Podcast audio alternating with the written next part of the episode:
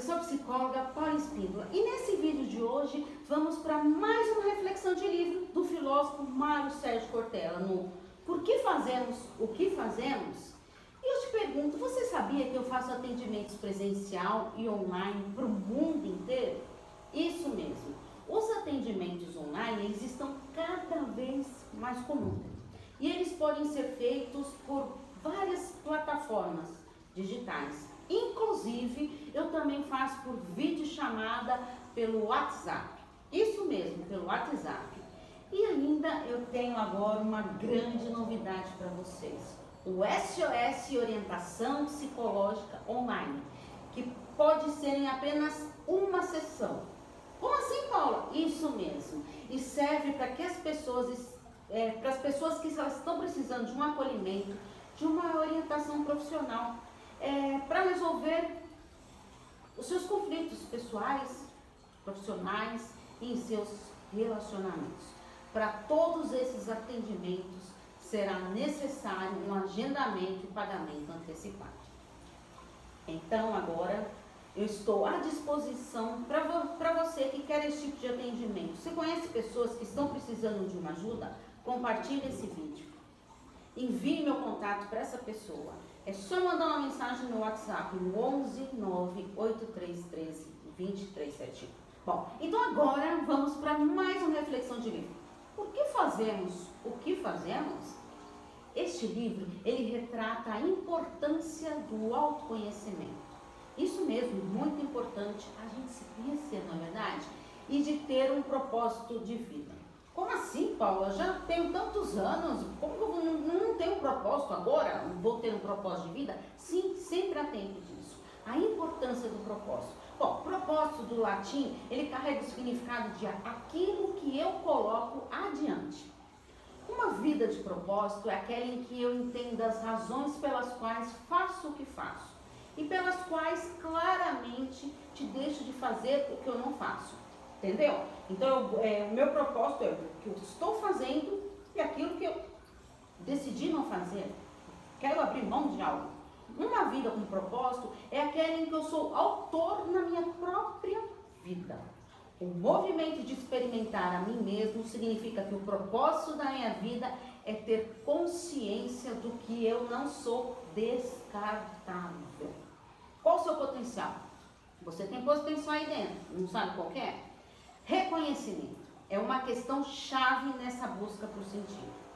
Quando desejo reconhecimento, autoria, mesmo que tenha um nível grande do desgaste, ainda assim eu me felicito por fazer o que eu faço.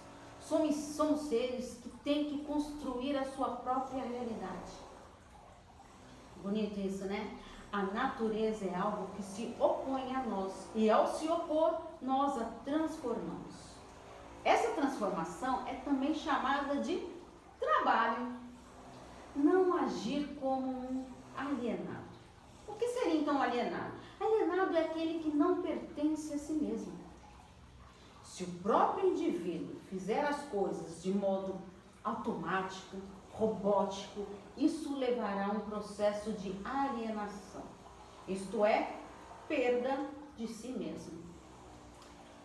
Outro ponto importante que ele coloca é a rotina não é monotonia. O que faz com que haja um enfado em relação ao cotidiano profissional é a monotonia, não é a rotina. Olha, presta bem atenção nessa diferença. A rotina ela pode ser altamente libertadora é ela que permite a organização de uma atividade. Portanto, a utilização inteligente do meu tempo. Percebeu? Então, a rotina é uma organização inteligente do meu tempo. Logo, estou me organizando para eu entrar em ação.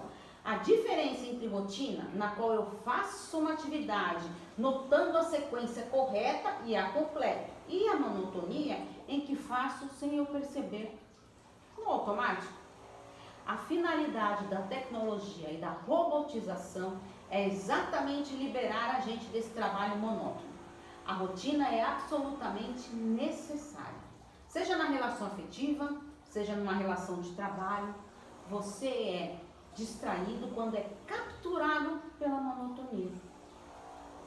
sabedoria é o principal adversário da motivação. Ela é a morte da motivação. Pesado isso, né? E como vem essa origem dessa motivação? Não devemos confundir motivação com estímulos. Pode, se, é, é, pode estimulá-lo, impulsioná-lo, mas não obriga a fazer algo a partir de uma atitude que deve partir da própria pessoa. Uma pessoa motivada faz algo decisivo, ela procura a excelência. O que tem um motivo, quem tem, quem tem um real motivo que impulsione, consegue atingir a excelência. Então você tem um motivo, você está motivado.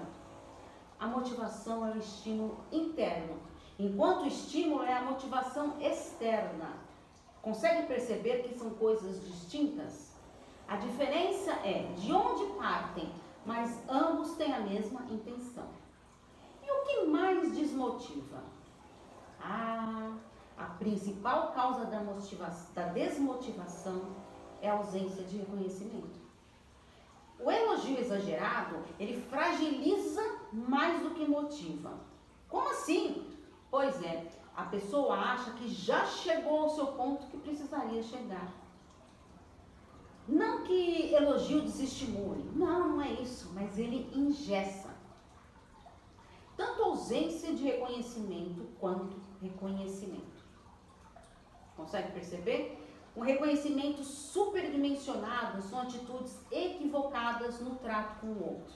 O que me motiva é minha necessidade mas também a percepção de que a situação não tem um caráter de durabilidade. A ausência de vitabilidade, ela predispõe a pessoa a se fechar dentro de casa e pior, dentro de si mesmo, em vez de colocar aquilo para fora, de ir para fora procurar alternativas. Então, pensando nisso, vamos pensar na carreira profissional, um trabalho com significação. Se eu desejo uma vida com consciência, com a recusa à alienação, se quero algo que me leve ao pertencimento de mim, mesmo daquilo que faço, preciso ter ações que sejam mais sólidas do que apenas argumentar a necessidade de sobrevivência. Pensa bem nisso. É preciso ter consciência de que no desenrolar da vida profissional, para fazer o que você gosta.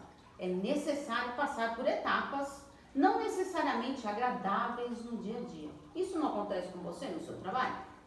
O caminho não é marcado apenas por coisas prazerosas. A vida não é um mar de rosas. As escolhas terão seu custo. É preciso desenvolver uma capacidade de autorrevisão e reflexão a respeito dela. Você reflete sobre suas escolhas, sobre sua vida? seu propósito de vida? Uma parte da procrastinação tem como fonte maior a ideia de que eu não quero realizar, mas apenas desejar algo à força assim. Aqueles que vêm do sonho frustrado passam a viver amargurados pela não realização e sentem-se que não há mais tempo para viabilizar. Você se sente assim? Hora de reverter isso. A coisa mais gostosa da vida é o encanto. Ter trabalho é encantador. Gente, eu amo o que eu faço. Eu adoro estar aqui trazendo conhecimento para vocês. Quando a gente perde esse encanto da vitalidade, você começa a desistir.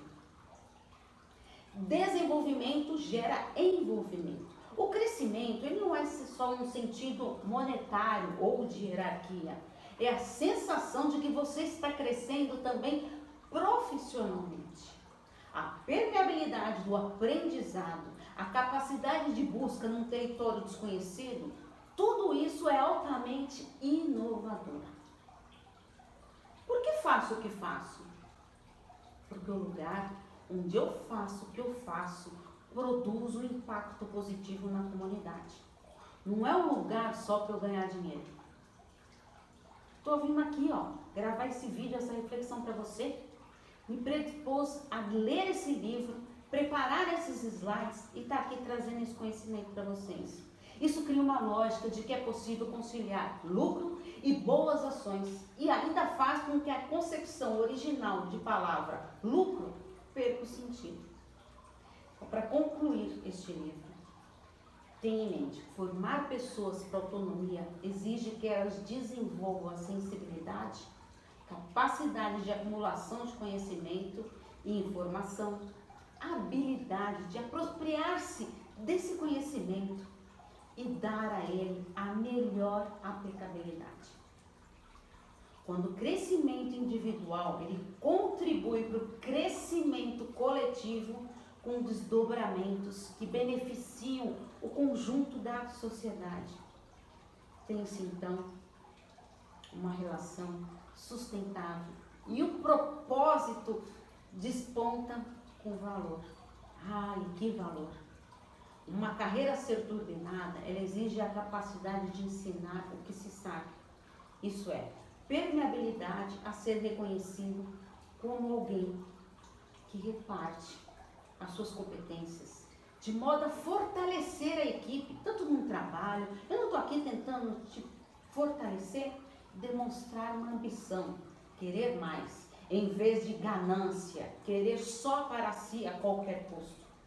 Construir o equilíbrio entre intenções e condições é prioritário, sempre lembrando que equilíbrio precisa ser em movimento sem se conformar com o sedutor e falso equilíbrio que se imagina atingir na imobilidade.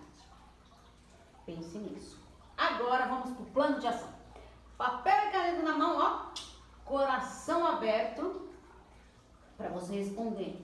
Mas de coração aberto mesmo, gente. Seja sincero consigo mesmo.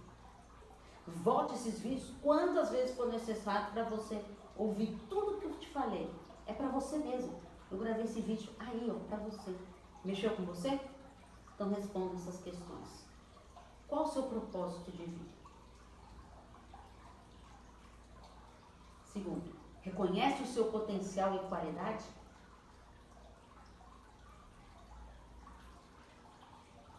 Terceiro, sua vida tem mais rotina ou monotonia?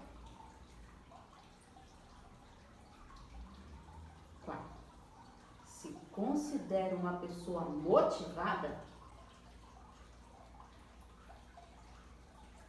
Quinto, o que mais me desmotiva?